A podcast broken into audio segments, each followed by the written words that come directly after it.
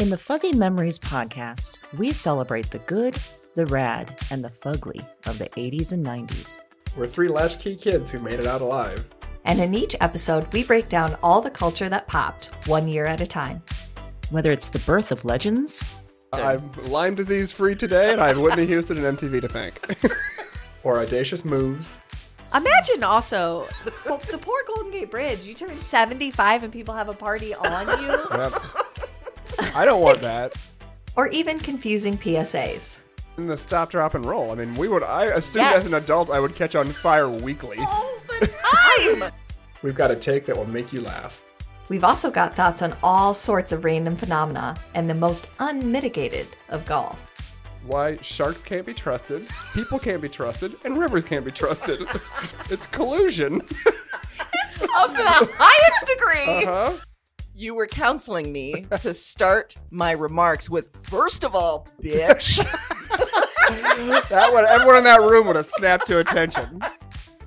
It's going to be basically coffee lids, shark revenge, and then maybe like Matt gets.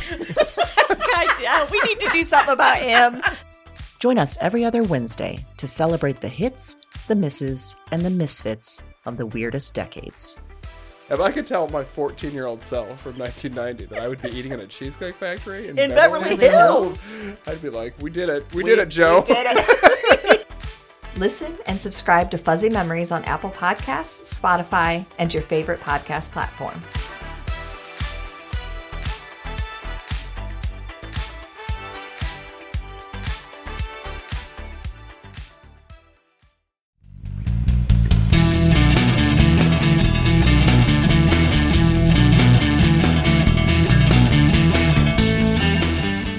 Hello, and welcome to Broads and Books. I'm Amy. And I'm Erin, and this is episode number 88 White Rabbit. White Rabbit, as in the song from Jefferson Airplane. I want you to picture something, Erin. Okay, I am.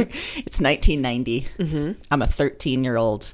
I got gangly limbs. I am five foot eight, my current height. I don't know what to do with that height. I Oh, don't. yeah, Yeah, I don't know how to move my body. Really. Okay, okay. Um, I'm also a nerd. I'm Okay. a real hardcore nerd. Okay. And I'm such a nerd that I start going to a separate school for half the day. This is in eighth grade, and I go through, uh, you know, high school Like a smarty pants a school. smarty pants school for sure. And at that smarty pants school, because we're all nerds, we're socially awkward. Our way of communicating is handing around mixtapes of 60s and 70s music. Mm-hmm. And that is where I discovered the Jefferson Airplane. What I liked about it and why I chose it for this. Okay, you want to stop? Yeah, I wanna- want to okay, stop you all there right, right. because you painted an image and then you didn't finish it. I want to know where you were. Did you Okay, pop yeah, that yeah, into your yeah. boombox in your room? What were the feelings? Take me there. That's great. you got me halfway Thank there, and then you just stopped. Well, there was a bus trip somewhere. I don't remember where. And one of the Smarty Pants boys was talking about this. And I think I got a copy of the mixtape or something. Yep, slid it into my boombox when I got home. Boombox. Yes. And it's very sort of otherworldly. There's a, you know, there's an Alice in Wonderland sort of theme, but it's real dark and mysterious. And I was like, this is it. This is, I like is it. this. It's dark, it's scary. There's maybe a conspiracy kind of thing, which led me to this. Okay. So I chose it for this theme because we're talking about conspiracy. We're Yes. talking about following the rabbit down the rabbit hole, Down the hole, all the way down the hole, all the way down. to find the nefarious things that are in that hole. Yes. Yeah. Mm-hmm. So that's where we're at. Yeah. I Did that picture get painted enough for it you? It did. Now Okay. I feel Yeah, like yeah. it was complete. I just I got there and then I was like, I want the rest of the image of you Yeah. actually hearing the song at first. I forgot to say this is still when I have that terrible perm. oh. Yeah, so we got real, real curly hair. Oh. Curlier than my actual natural curl, by the way. Because at some point I decided my hair Let's- isn't curly, so I'm gonna. I'm going I to make it curly. I don't. Okay. I don't get it. You know what? We do some things to ourselves that Yeah. we just shouldn't. Yeah. We should know better. I will never forget the smell of a perm. It's something, isn't it? It is something. It is and it brings you back to that awkward smell of adolescence. I'm sure that you haven't yet watched the SNL from last night. No, I but haven't. I will just use this phrase and you can see it. Okay. There is mention of perm cancer.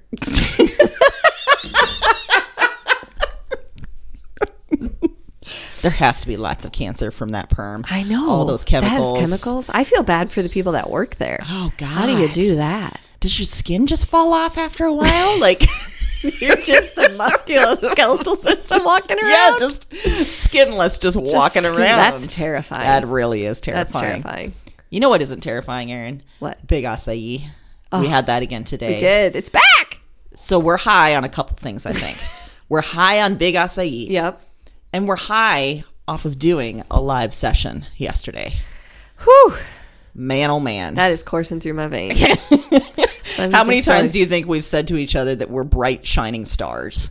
Seven hundred thirty-two. I counted. No, I went as far as to watch Bohemian Rhapsody Friday night and act like I was somehow related to Freddie Mercury. Like I was just yeah. channeling him. Yeah. Uh huh. In that farm aid live performance, and that's the level that my ego's gotten to. And I think Freddie that's a natural level. You know, it's good. Des Moines Book Fest and then it's Live Aid Freddie Mercury Yeah, on the same page. million people, Yeah. maybe twenty-five. no, I'm just kidding. There's some steps, and I like to skip steps. I do too. I'll go from A to Z. I don't yeah. care. Listen, we'll put the work in, but we're going to jump those steps. Yeah, but our work is really the work of like 10 people, so we get to skip some steps. Exactly.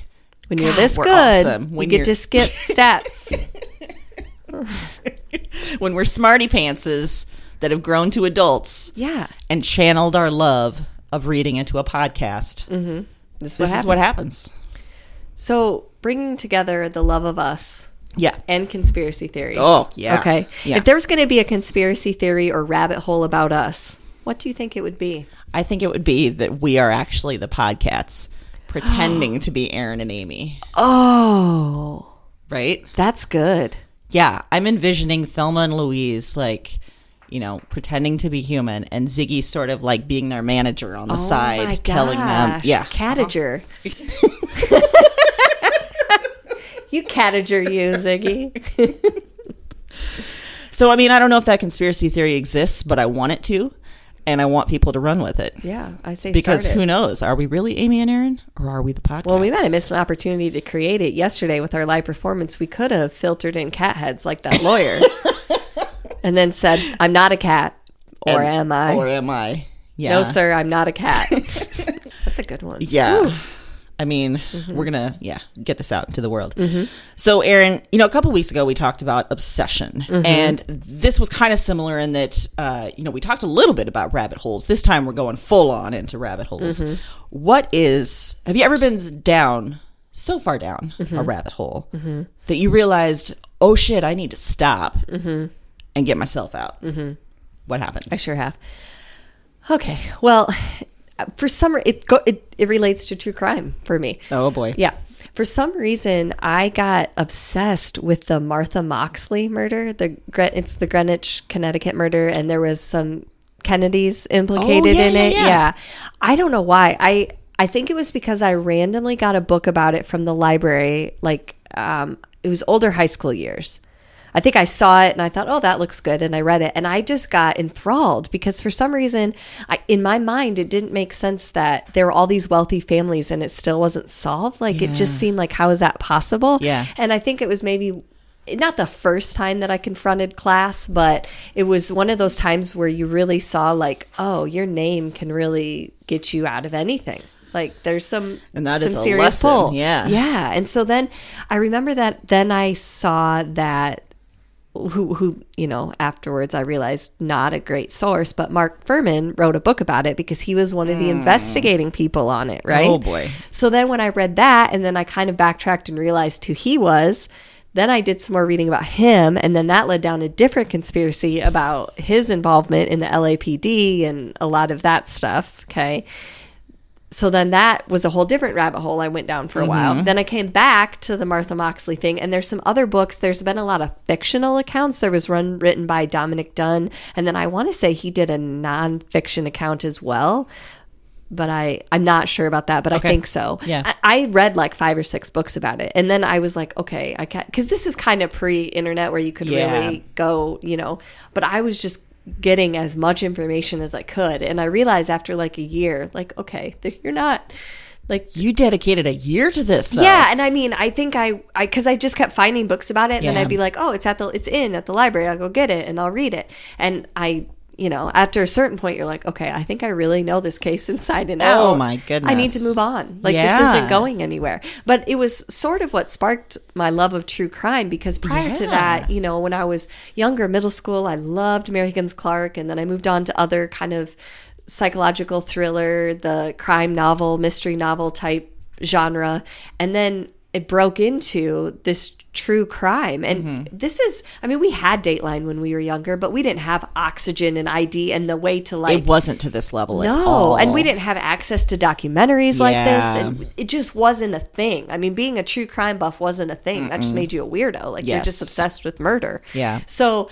uh, once I found that, and I found that there were books written about real crimes, it was like I just that was a that was a rabbit hole, and then it sort of expanded from there. Like I never fully got out. I just dug tunnels to other places so that I didn't have to stay. So you have a network of rabbit holes. Yes, yeah, but it all started with Martha Moxley. Wow. Yeah. hmm And then I remember that I found out like that there was tons of you know um, investigative stories about it later on in my adult life, and I watched all those, and because I was yeah, I was obsessed with it.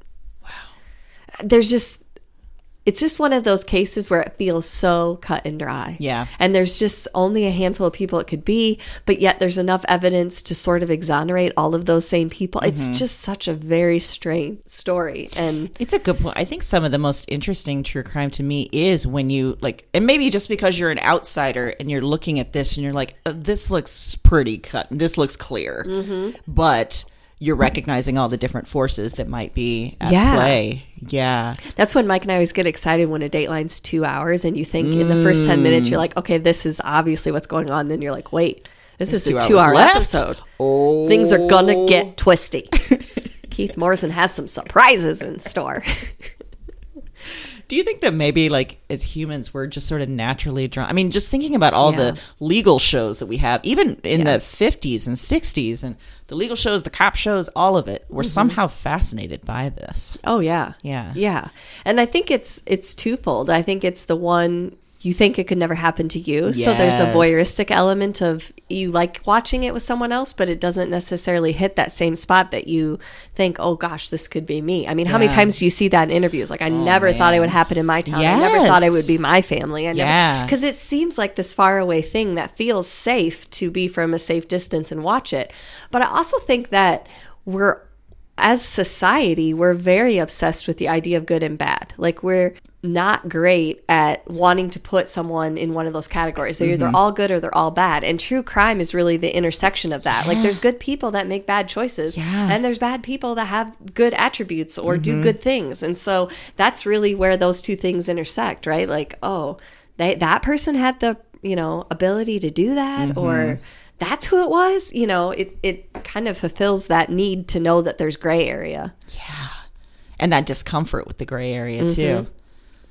And that, you know, there's, I suppose, an element in all of us that we know that there's dark, you know, that For you, sure. there are things that you hold very dear that if they were threatened, you could imagine getting to a place that isn't good. Yeah. Oh, yeah. Mm-hmm. I mean, I'm, I'm glad. Uh, was going to say I'm glad you're out of the rabbit hole, but you're not. Like I'm you not. said, No. you're in a, a, a warren. Is that what uh, rabbits have? That it's like a little, you know, set of tunnels. Sure, like, yeah. I'm going to go with that. Yeah, That's what it is. Yeah, I like that. Yeah. All I did was just find someone who agreed to do a podcast with me so I could talk about my there rabbit holes Yep. and make other people listen to them. Well, speaking of animals, yeah, yeah, yeah, yeah.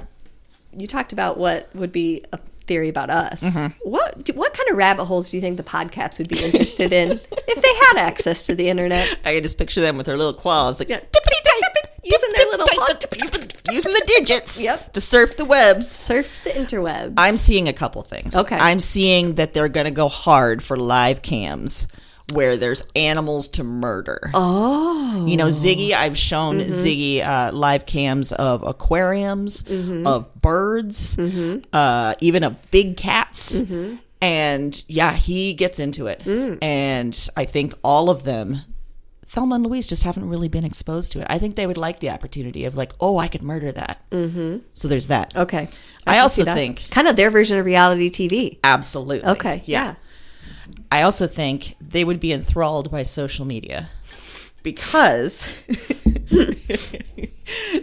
two reasons. One, they're narcissists. I mean, that's what Oh, cats are. yeah. yeah, Yeah. They're going to be real For excited sure. about. But also, I think there's the factor of like it reinforces how stupid humans are, Mm. and they like that. I mean, they like to judge humans, so they're going to be able to see that You're and be right. like, "This just proves how dumb they are and know- how bad they're made." Not to go down a rabbit hole, but Twitter might have been invented by a cat for that You're reason. right? To show Look at they Look just at keep falling for it. They Yes. just keep falling for it. Yes. They hit tweet before they think about it. maybe cats are behind all conspiracy theories because they're like, let's see what the humans do. Mm-hmm. I think they also like to marvel at how badly we're made.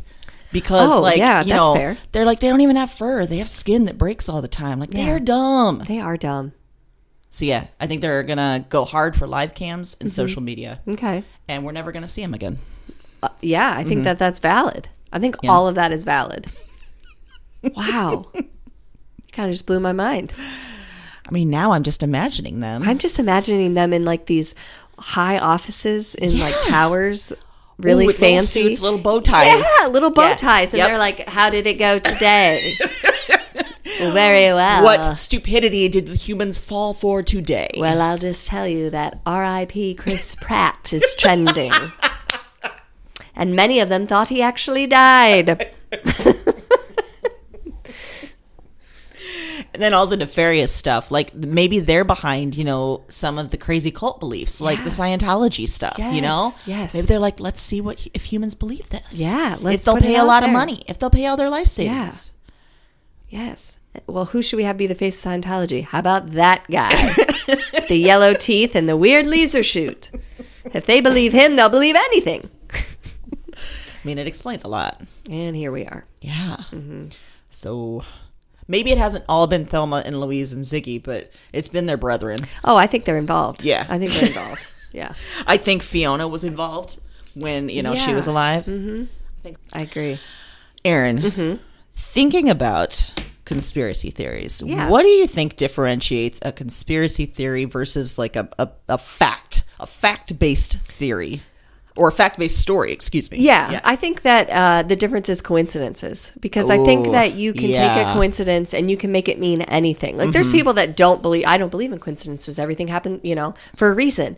But in a factual story, now as of late, this has become more difficult. But a factual story is fact. Like no matter how you're looking at it, it's just a fact. Like Iowa is a state. That's a fact. It is. It's not a coincidence. Yeah. It's a fact. Mm-hmm. But there's a lot of things in conspiracy theories that happen to be coincidental. Like, oh, on the same day this person died, this person happened to Yes. be missing from work. And that mm-hmm. means this, when in reality, it could just be, you know, the time clock didn't work that day or they were sick or mm-hmm. whatever. But to me, it all comes down to coincidence because that's how conspiracy theories are born. Someone twists it to mean something else. That's what a conspiracy theory is just somebody's idea that they see something different than everyone else. Yeah. It's kind of like those like magic eye pictures. Oh, yes. and but there's actually no picture there, so everybody's just saying, "Well, I see a boat." Mm-hmm. Somebody else is like, "That's obviously a cat." I would get so frustrated because I would never admit to seeing anything because I didn't see anything. I was like, why am I lying about this stupid thing? There's nothing there. No, I can't see anything. Yeah. And then other people are like, "Oh, it's a fantastic castle with a tiny mouse at the top," and you're like, "Okay, okay." First of all, that's not even close to what a magic eye picture is. Too much detail. Why is the mouse so tiny? Yeah, ruined doesn't make sense. Doesn't make sense. Mm-hmm. I think that's a good point. I think people kind of they're looking for things to believe, Mm-hmm. and when the coincidences point them that way, that makes a lot of sense. Mm-hmm. You know, as you were talking, I was remembering. Uh, when I was younger, I was fascinated by this idea that Abraham Lincoln and John F. Kennedy were somehow tied because they were Oh. both elected, you know, 1860, 1960. Yeah. They had like the same number of letters in their name and they had the Oh. same vice president's last name after them and they were both killed in office and like all these little things purely just coincidences. Right. But as a young kid, I was like, this is, oh my God, this is a sign of something. I don't know what it was a sign of, but something. Well, I also think that we've sort of trained ourselves to think that because there have been things that are shocking that are Yes. that are technically a conspiracy theory that we find out are fact or Yeah. are true. Like there was this person pulling these strings or this whole thing was a scam or this was fake or whatever. And every time something like that happens, we're all left going, okay, so if that's possible, then that then is anything is possible. possible. Yes. Yeah, yeah, That's a good point. And maybe since like you know in the '70s when Watergate happened and it showed that our leaders are extremely fallible and constantly lying to us, maybe then we've realized like anything could be true. Mm-hmm. Yeah. So might as well just believe this. Yeah, Yeah. Mm-hmm. absolutely, 100 percent. That's sobering, Yeah, but also fascinating. it is fascinating. Just like a good conspiracy theory. should be. Yes, So my fiction pick yes. is called Annihilation. Ooh, by Jeff VanderMeer. Ooh. This is part of a trilogy, and Okay. this first book came out in 2014. Um, it also was a movie, so if you recognize the movie name, it's based on this. okay. When we start the book, we are with a group of women an anthropologist, a surveyor, a psychologist, and a biologist. And the biologist is our narrator. We never learn their names. They make up a 12th expedition. And if that sounds ominous, it should, because there have been 11 previous teams of people who have ventured into a place in the southern U.S. called Area X. This area, it's been cut off from the rest of the world for years, and we think it's a place where nature is just sort of taken over. But we're not really sure because one expedition, the very first one, came back uh, and reported, yes, it's beautiful, nature, whatever. But then another expedition all committed mass suicide. And then one of them all killed each other. Oh, And the last expedition, oh. the last expedition disappeared, but then all returned to the regular world as some weird, like almost zombie type ghost thing that then died a few months later of cancer altogether. Our narrator's husband was part of that last expedition. oh boy.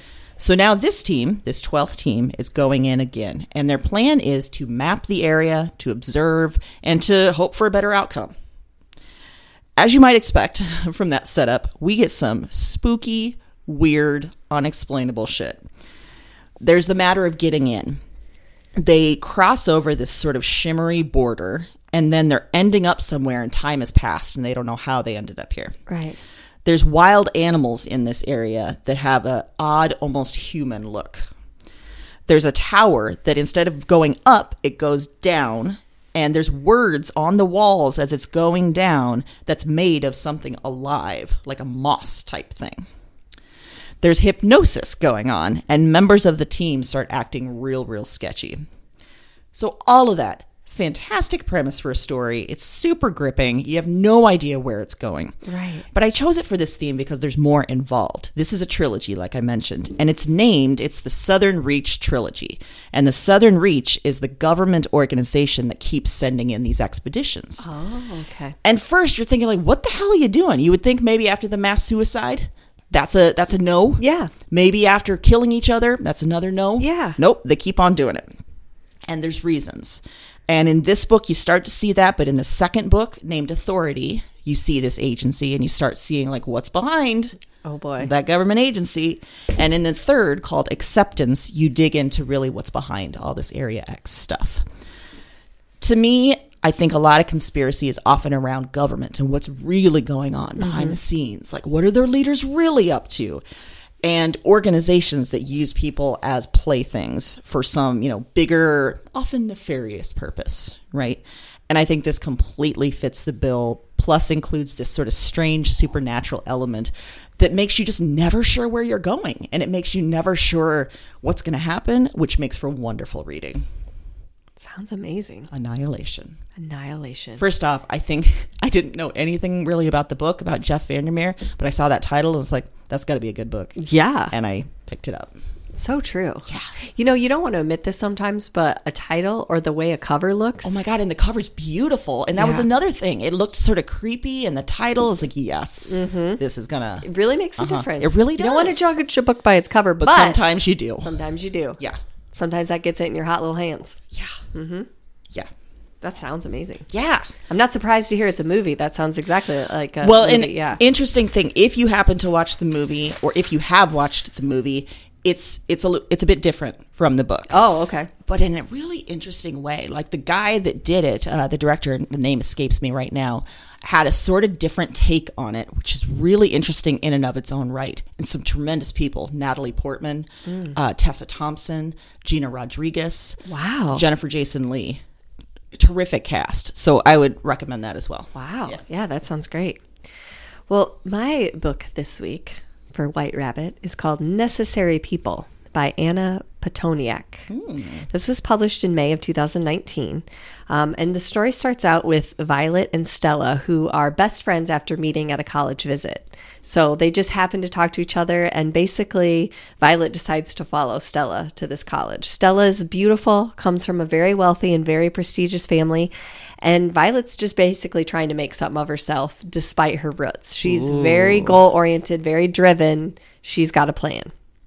So Stella brings Violet into her world. She takes her on vacations, holidays with her family. Oh, wow. She just gets brought in. But this whole time you're getting this idea like Violet, they're friends, but Violet's also really studying this family, like learning all their mannerisms, figuring out how to be like them. She thinks this is going to be useful later in her life. Like I need to know how to act like I'm wealthy. Yeah.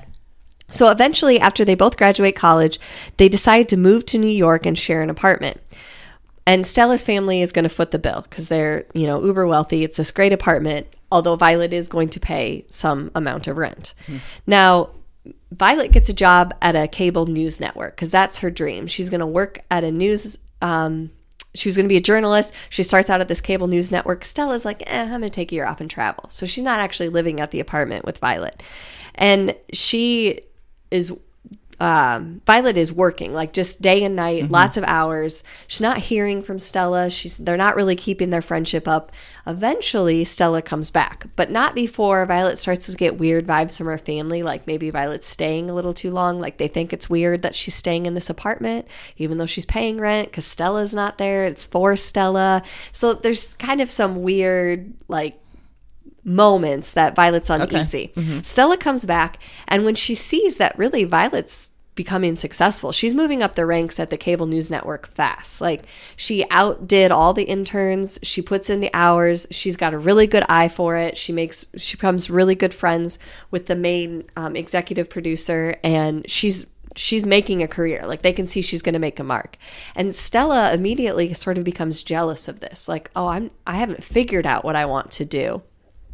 So, out of nowhere, Stella magically gets a job at the cable news network. Oh, come on. But she's not going to be a producer. She's going to be a star. oh, no. She's going to be an anchor. So all of a sudden, they kind of find themselves on different teams, and all of this stuff that they thought didn't matter, like where they came from and who they were before, matters a lot. For sure. And connections all of a sudden matter Uh-huh. a lot. And who Stella knows and who Violet knows matter a lot. And they're at this crossroads of fighting each other while still pretending to sort of be in a friendship. So it gets really intense from there. I won't spoil the rest of it for you, but it's really interesting. Um, I picked it for this theme because, one, there's so much going on behind the scenes that Violet can't figure out mm-hmm. because she's not connected. She doesn't have the information. So it feels like a conspiracy to her. Like everybody's conspiring against her. She doesn't, she's not on the same team. She doesn't get access to the same things. People are doing each other favors just because they know each other. They're mm-hmm. doing favors for Stella because they know who her dad is. Yeah. They know that he's wealthy. They know who her grandma is. These types of things are happening. I also think that a lot of their problem comes down to communication. Like they mm-hmm. just, for being friends, they're not very honest with each other. Yeah. And they kind of assume the worst in each other. So they end up creating rabbit holes about the other person. Like, oh, that happened. So clearly they're doing that. Or, you know, they didn't show up here, which means X, Y, and Z. They're Yeah. creating all these scenarios that aren't really true, but are helping cement this sort of fight between them. Mm-hmm. Plus, it has a cable news network, and kind of like the movie Bombshell, you know. We know there's some conspiracy stuff happening there. Yeah. For sure. Yeah. Yeah. Exactly. So Wow. it is. It's a really fast read. It's really interesting. It's different. Um, I really enjoyed it. Yeah. I like that element that you brought up that almost class itself feels like a conspiracy sometimes Yeah. because there is so these rules up here and these connections that if you're not part of it you can't have access to. Yeah. So it does feel like, you know, what's behind all this? Right. She feels like she almost has to just study how to be a person Yeah. in this world. Otherwise, she's going to reveal that she doesn't have these things. And Mm-hmm. there's some weird, like, Stella's grandma was kind of the one with money, and then it's her son Mm-hmm. that married Stella's mom. So Stella's mom isn't considered as great as Stella's dad because Ah, yeah. he came into it with money. He has the big job. Uh-huh. And so somehow because she didn't have money coming in, she's like a step down from the rest of them. And there, you know, there's all these All factors these that rules play and in. stuff, yeah. Yeah. She, you know, there uh, Stella has a brother and the way that he sees the world and interacts with the world is very much you can't almost blame him. It's more like he's never been told no. Yeah. Or he's used to being able to rely on connections to fix a problem. Mm-hmm. So that's what he that's what he thinks you do. It's yeah, it's interesting. There's so many layers in this story. Very nuanced, but Wow. super fun. Well, I've got another doozy for you. Woo! Another other genre pick, and this Okay. come this is a graphic novel that comes from Carmen Maria Machado. It is illustrated. Uh, By the way, we said ooh because we love her. She wrote in the Dream House. She wrote Her Body and Other Parties, which we recommended both of those. Um, but those are you know all prose. This is a graphic novel that is illustrated by Denis, and the book is called The Low Low Woods. Have you read this? No, it's been on my list Has it? forever. Okay. Yeah. All right. So this is in 90s era. Mm-hmm. Okay. L and V are two best friends who live in a town in Pennsylvania called Shudder to Think. That's Hyphenated. Like that's that's not a great name to start with. No. They are in a movie theater one day and they both sort of wake up in a start and they realize like wait, where are they? Where have they been? Like time is lost and it's very disconcerting. They have no answers, but what's even scarier is that they're not the only ones this has happened to over time. A lot of the women in town have had this sort of situation where there's lost time, there's lost memories. Some have even just disappeared, and it's been going on for a while. Many of them just accept that this is part of the weirdness of this town because it's a mm-hmm. weird town. It's an old mining town where a lot of men have died in the mines or of diseases from Oh, the sure, mines. okay. Yeah. Plus, many years ago, the mines caught fire and have just been burning ever since. So the ground is just on fire. Plus, It's not a good sign. I don't think if the ground's just on fire, Nope, things are not a going good, well. Not a good sign. I don't feel like you ever see ground on fire and be like, oh, That town's going places. Yeah. Yeah, no, no, no, no.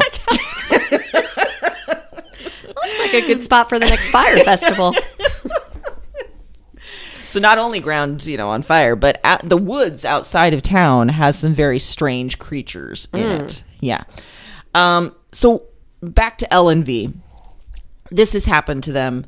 They know there's a this town is just bizarre. A lot of people have had similar situations, but they can't take this. They're like, no, we have to figure out what's going on. Mm-hmm. So they search and they dig and they find answers. And the answers are part of why I chose this theme. Mm-hmm. There is something really deep and disturbing going on in this town. There's corporate greed affecting the town because it was mines. Mm-hmm. There's a lot of sexual anger that is affecting the women. Oh. You know, Oh. because when the men start getting uh, hurt, who are you going to mm-hmm. lash out at? You're going to lash out at the women. Well, yeah, Yeah of course.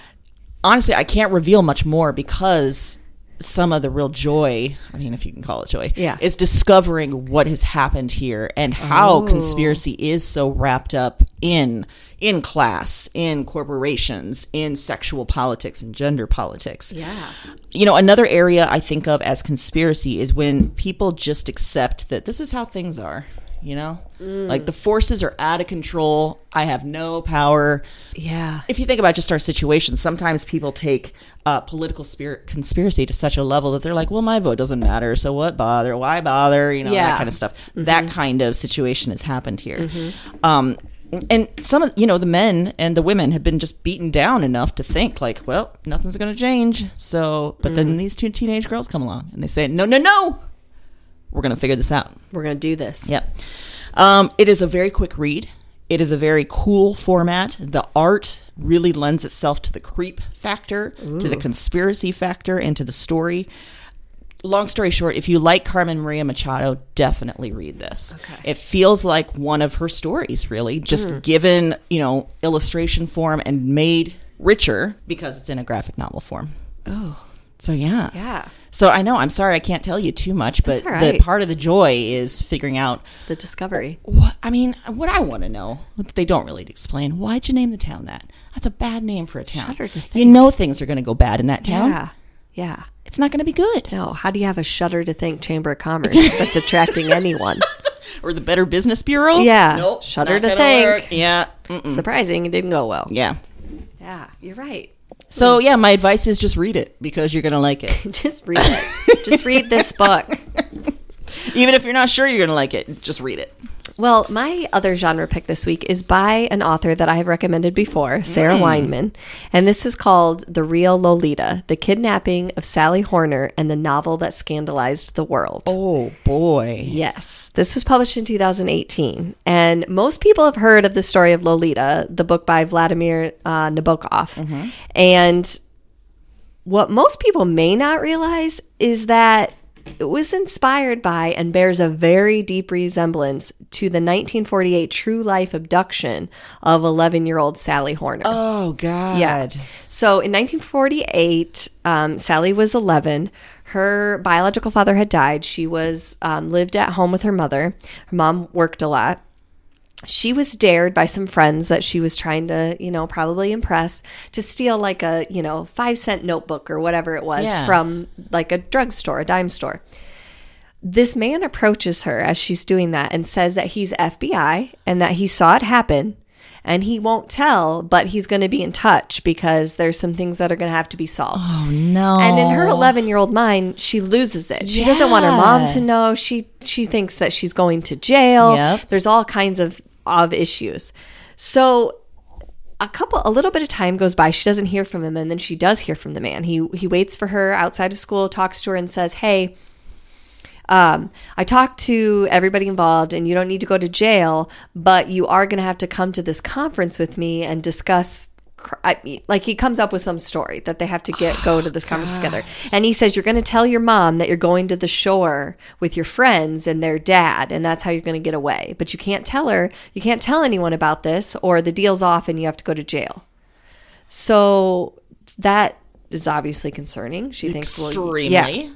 So she goes with him and she's not heard again for almost two years. And her mom has a little bit of trepidation, like, what? But Sally sells it really hard and she's like, well, she deserves a little break. It's summer, you know. And then when she doesn't hear from her, she stops getting letters. It, it gets more and more oh, scary. And there's all these stories of people that saw them and that, like, he was pretending that she was his daughter for a period of time, all of these things. So, and it ends up that she she does come home, but there's lots that happens after that. So this book weaves together the whole story of Sally Horner, and that I just gave you the tip of the iceberg.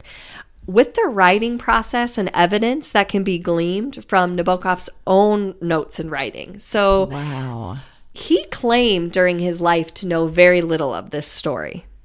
Like, but it was playing out before Lolita was published and what would have been the time that he was writing. Yeah. And some of the plot points are like incredibly similar, like almost exactly the same. And Sarah Weinman does this amazing job of weaving these two stories together. Like you're hearing Sally Horner, and then you're hearing what was going on with Vladimir Nabokov, and then you're hearing about Sally Horner, and then about him again. And it's this really interesting true crime story, and it's also the process of an infamous writer. And it could almost read like literary criticism, mm-hmm. but it actually is just this really incredibly accessible tone of this really interesting, kind of at its heart, conspiracy theory Yeah. about whether or not he knew. He's got no cards that have information about it, but he still claims that he didn't really know this story. And it's not meant to make you think that he was involved or anything in the story. It's just how much of this did you get? This very famous novel that went on to be like this huge deal really interesting. There's also a subplot about his wife and her involvement in it that is super fascinating in his writing of the book and getting it published. So I picked for this theme because he denied ever using it except superficially, mm-hmm. even though there's a There's lot proof. of evidence as Yeah. you'll see. Yeah. And the book itself really feels kind of like this conspiracy theory minus the fact that the author has like amazing research and backs up everything but you can see how this book has a lot of history to it that no one even knows about because the book itself was kind of a scandal. So it never really got the deep dive into like where'd you come up with this story? Isn't this very similar? Plus it's just a really interesting true crime case. Um, there's moments in there that i was like what? I mean i said that out loud like how did that happen? So it's fascinating. It's a really good read. Um, typical sarah weinman she's an amazing writer so it reads wonderfully and I enjoyed every second of it. That just is sticking in my brain as super creepy, just on all accounts, just Yeah. all of it. Yeah. Yeah, it's real Ugh. weird. Yeah. And I put myself in an 11 year old mindset where, yeah, yeah. ugh, The the world sucks. It does. Yeah. it does. Really does. Yeah. Sounds like a great book, though. It is. It's Yeah. Mm-hmm. a terrific book. Yeah. Very good read. Pop culture. Yes. I've got a show that I actually recommended to you and your husband the other day. Oh, oh, oh. It's Mr. Robot. Yes. You had mentioned that you watched Bohemian Rhapsody because you knew we were on the same star level. there. Yes. Yes. yes. So Rami Malek, who Yes. Mm-hmm. played Freddie Mercury to great acclaim. He did. He won an Academy Award for Yes. it. And he deserved it. Yeah, he did. Deserved it. Before all that, That is such a big bird that just went in your overhang.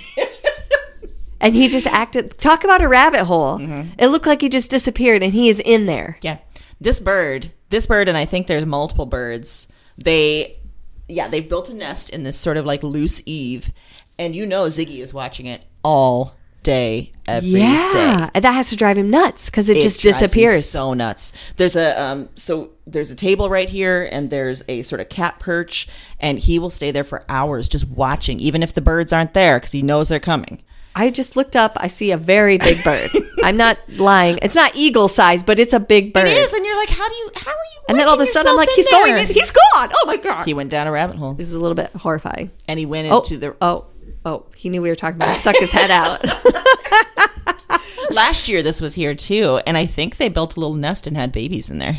They made So- themselves a little. They're procreating Yeah. in that rabbit hole, which yeah, I don't like to think about. I'm sorry, I didn't Yeah. mean to interrupt your Rami That's okay. Yeah. Let's think about him and not that bird. That's a great that idea. large bird. Rami Malek.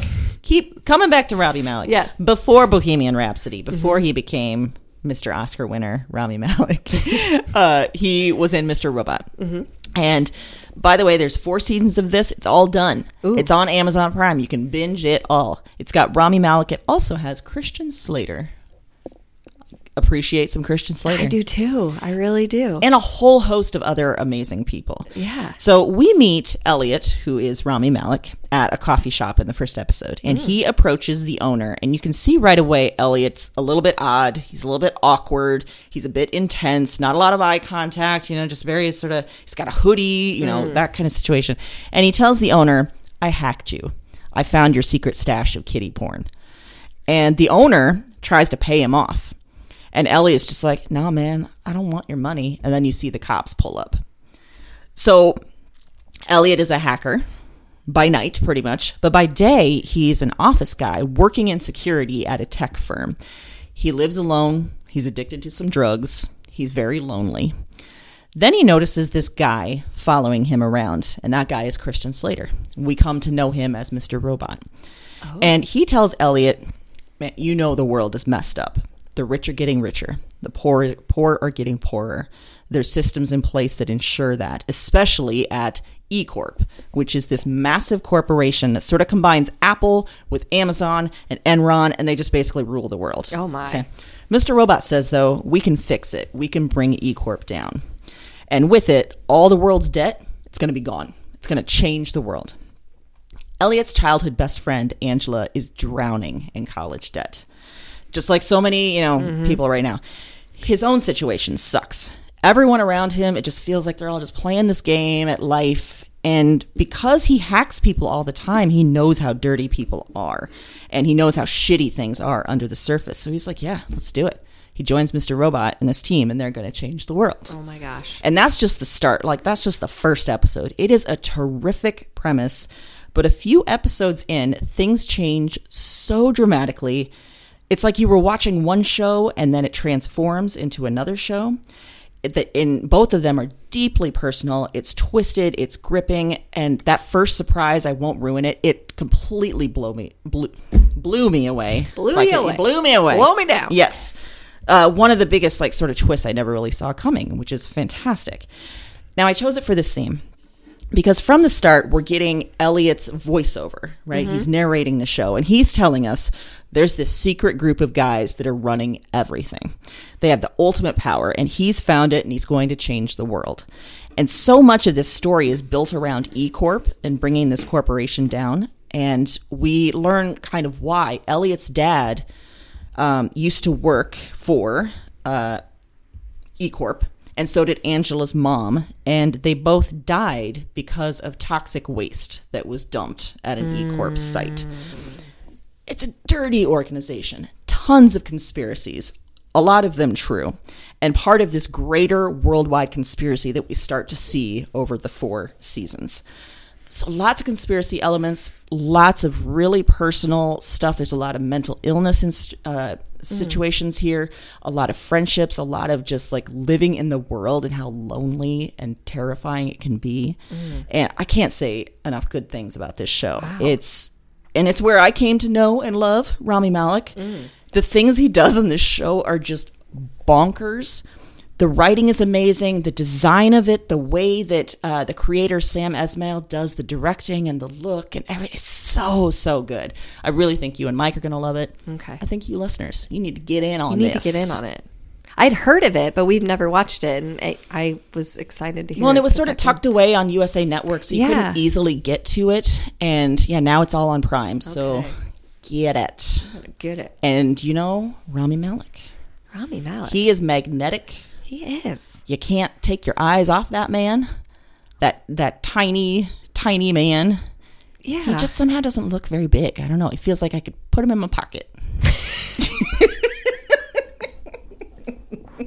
Do you have fold- Malek in your pocket right now? Just fold them up, put them in my pocket.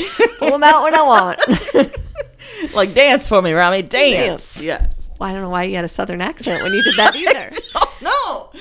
I got that was a into- conspiracy was theory in and of itself. You had Rami theory, yeah. in your pocket. You were southern, and you made him dance. I don't. I clearly don't know you at all. Yeah, I, I don't know where that came from, so I don't know myself. I like it though. Yeah. I liked everything about it. Well, my uh, pop culture pick this week is from Netflix. It's just released. It's called Operation Varsity Blues. The college admissions Oh scandal. boy. Now, I love a good documentary. Oh yeah. And I love it when you surprise me in a documentary. Oh, yeah. And this one did that. And here's how. Really? First of all, it's produced by the crew of the documentary Fyre. And so we all know that they've got some good stuff going. Oh. But it's a documentary, but they use the actual transcripts from the wiretapped phone calls and put actors in there. So you're like seeing it play out. Like it's like you're watching a made for TV movie, Oh but it's the God. actual conversations. Where these parents are trying to get their kids into school. And it all Yeah. centers around this guy play uh, named Rick Singer, who's played by Matthew Modine. And essentially, he's at the center of this entire scandal. He's the one that came up with the idea.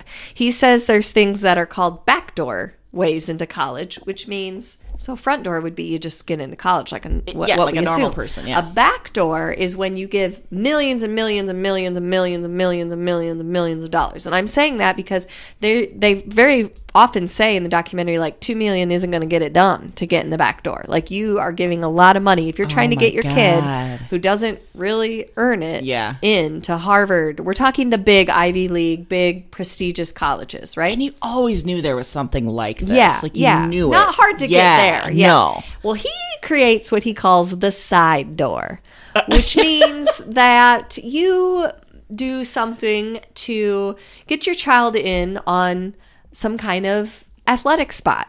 Now, that doesn't mean they're there on scholarship. It means that they're just going to be a part of the team because coaches of different sports are allowed to hold certain spots for certain athletes. That's part of their recruiting. So they can say, no, I want this person. Mm-hmm. So you still maybe need to get a level of grades or whatever, but you can get in. So he created a back or a side door, excuse me, by creating these relationships with these coaches and athletic directors and people like that securing a spot, and then he would just make it look as though that person whose parents were paying millions of dollars or thousands of dollars to have this happen played that sport. Say water polo? Mm-hmm. water polo, rowing. They wouldn't be like your big sports. Yeah, that yeah. something side like that. And then they would say things like, "No, we don't necessarily think he's going to be the star. He's a we want him to be a walk on. He's got really good talent." They would cover everything up by with all these other exchanges, Oh, and then maybe a big this. donation was made to the sports team or whatever it was. So it's so interesting. And if you think you know everything about this scandal, because it was everywhere on the news, And this you- is like Felicity Huffman. This is L- Lori Laughlin, Yeah, and her uh-huh. husband, yeah, and a lot of other big. They talk about them briefly, but there's a lot of other really high-powered people that were, you know, lawyers, Really? different Yeah. people that were involved. If you think you know everything about this, you really truly don't. Because there was stuff revealed in there that I was like, what? And it'll be interesting where your sympathy lies because you end Huh. up kind of feeling sorry for some people in there that you wouldn't have expected to have sympathy for. I think it's a rabbit hole because there's so much more to know about this whole Yeah. situation. And these universities are still claiming that there's no way to do this. There's no back door and there's no side door and all of, you know, Rick Singer is out. He, you know, these other people have been sentenced to jail time, they've paid fines, but and you'll see why he's still out. But there's just so much going on here, and it's so interesting. And he himself is a rabbit hole. Like his background is super shady.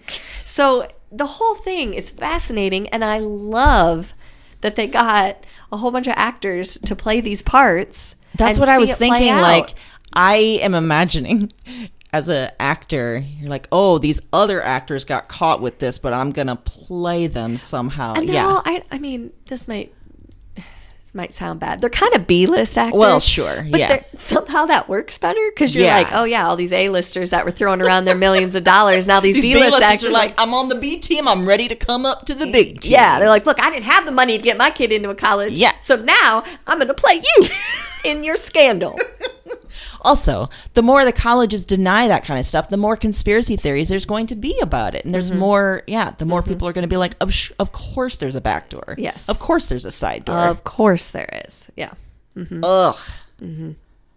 It is. It's really interesting. And it's quick. It's just over an hour. It's not super long. Oh, okay. But it's, I loved it. I thought it was really well done. It's a lot of interesting facts about it that I, I didn't realize. And the way it plays out, just seeing the actors do it really helps the whole, the whole thing.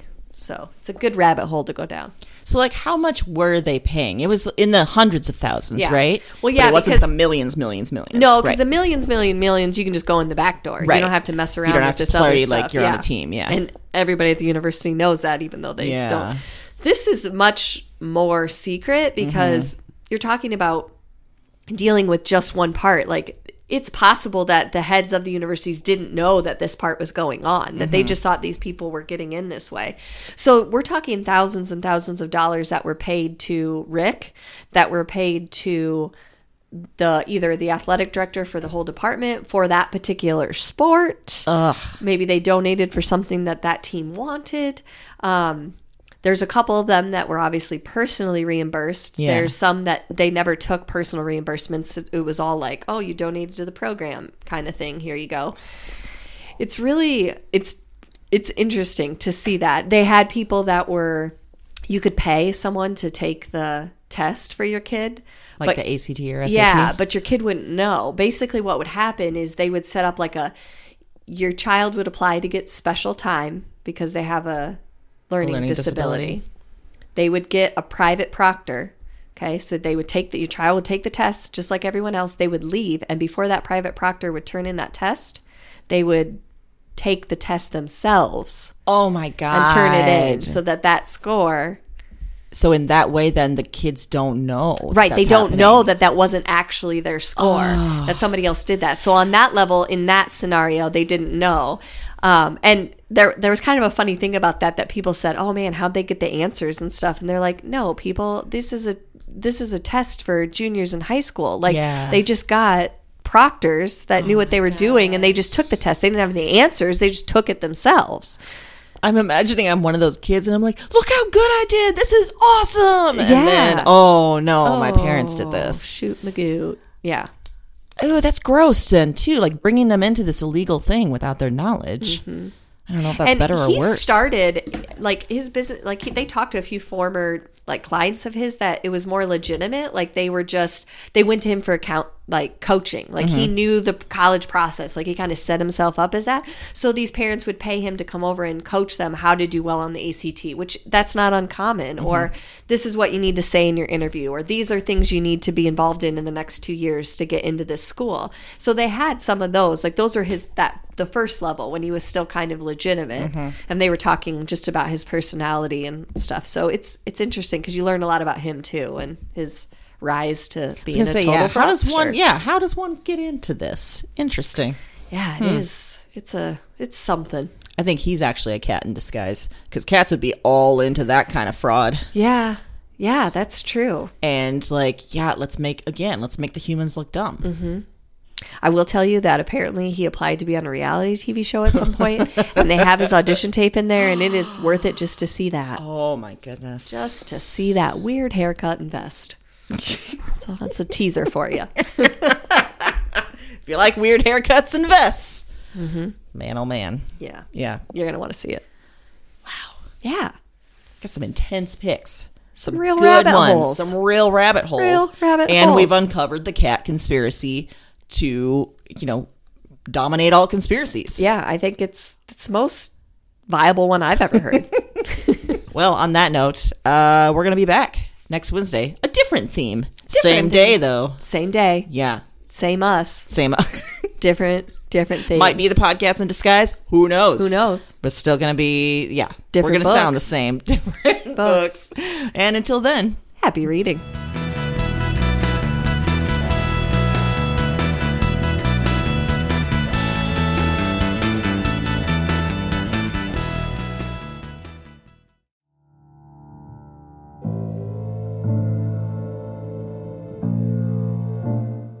I'm up again.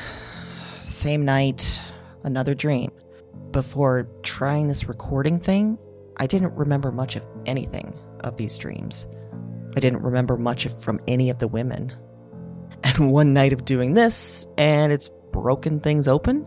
The dreams are they're in me and they're they're coming out of me and Talk to me.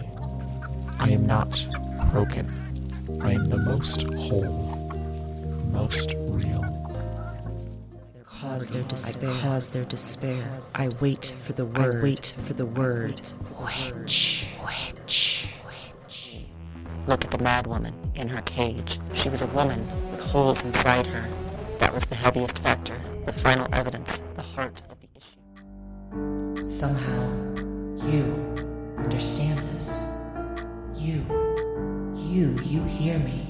Wherever you are, whatever this is, you. This isn't a dream journal anymore. It's not. That's just. It's just fact. Because now this is this is some sort of record. What are these dreams? Maybe there's a better question. Who are these women?